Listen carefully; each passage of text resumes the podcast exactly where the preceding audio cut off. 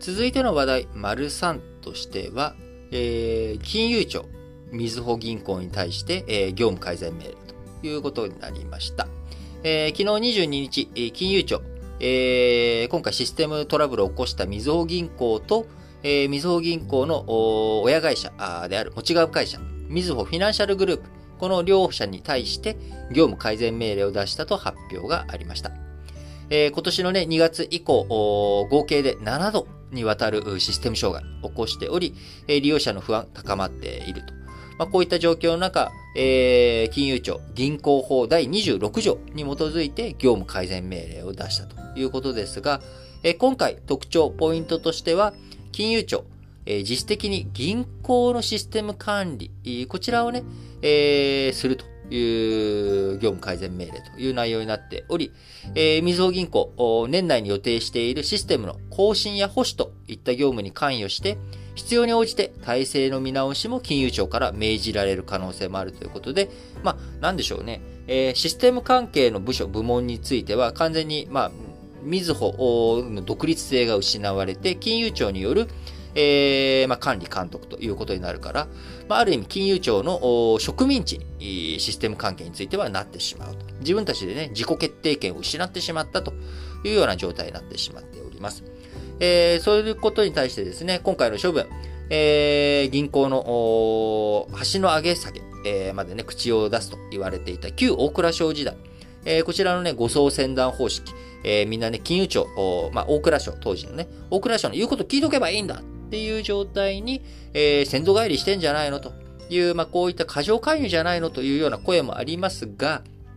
やはり、えー、金融庁としてもですね、えー、何やってんだと。今まで。えー、みずほのシステムトラブルなんて2002年、2011年、えー、何度も起き、そして今年に入っては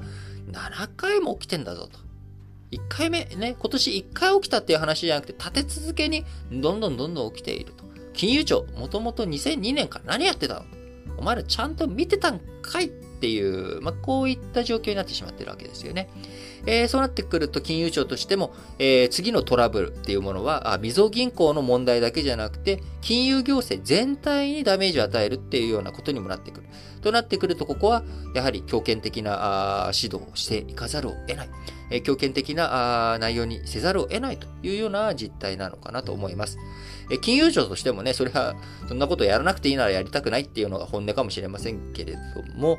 あの、今回やっぱりこれだけ、えー、頻発してしまっているっていうことに対して、えー、金融庁、実質的に銀行システム管理にまで乗り出すということになっております。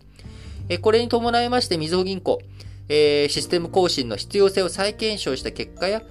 管理体制を整備する計画を金融庁に提出することになり、え更新や点検作業を最優先するということになりますので、えー、システムにね、新しい負荷がかかってくる新規事業とか、新しいサービス。えー、例えば、こんなのやらないですけど、イメージですよ。イメージとして、えー、じゃあなんか、システムを利用してくれた、ATM 使ってくれた顧客に、えー、ポイント還元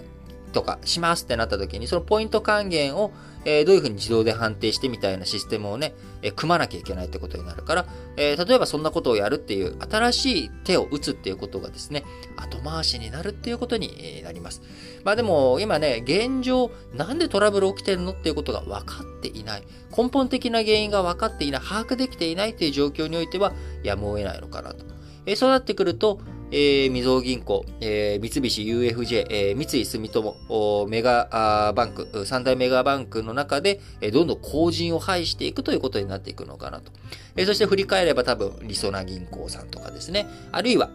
えー、今、新生銀行買収に取り掛かっている SBI とか、えー、こういったところが、みずほを食っていくっていうようなね、こういった動きになっていくのかなとも思います。えー、そして、えー、もう一つポイントとしてはですね、金融庁。今回、えー、業務改善命令出したんですけれども、まだまだ、えー、継続して検査をしていくというところになっていきます。え、システム障害、え、相次いだ根本的な原因なんだということをですね、引き続き、え、見ていかなければいけないということになりますが、えー、2019年に稼働した、えー、みぞが4500円を、4500円じゃない、それだったら俺でも作れる。4500億円を投じて完成させた実り、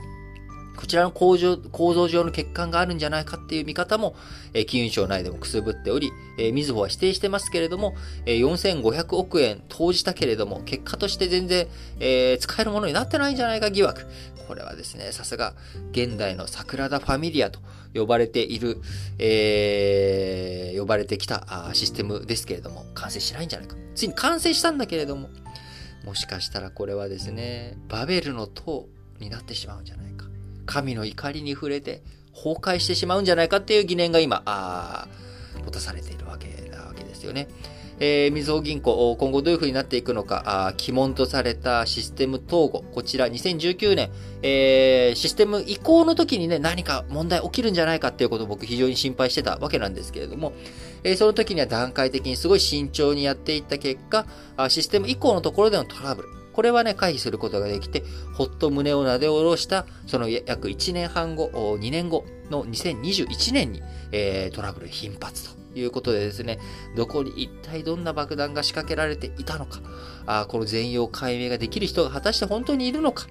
あのー、みずほ銀行どうなっていくのか、もはやこれはやじ馬根性的にですね、えー、まあ、私、個人としてはですね、あの、みずほだけ口座を持ってないんですよね。あの、まあ、そういったこともあってですね、ちょっと野じ馬根性的に見てしまっているというところありますけれども、えー、やっぱりこういった障害、起きた時、トラブル発生した時に、その後どういうふうに対応していくのか。ここがやっぱり大切ですよね。えー、立て続けトラブルが起きて、すいませんでしたって謝って、またトラブル、トラブル、トラブルって言ったら、お前なんやねんっていうことになってしまう。今まさにみずほ銀行こういったところに、えー、突入してきてしまっており、え信頼回復をしていくために、えー、地道な努力というものが必要なのかなと。でそういったものが全て終わったタイミングで、経営体制、経営責任というものをどういうふうにしていくのかということを、しっかりと顧客に対してですね、市場に対して、えー、話をしていく必要があるんじゃないのかなと思います。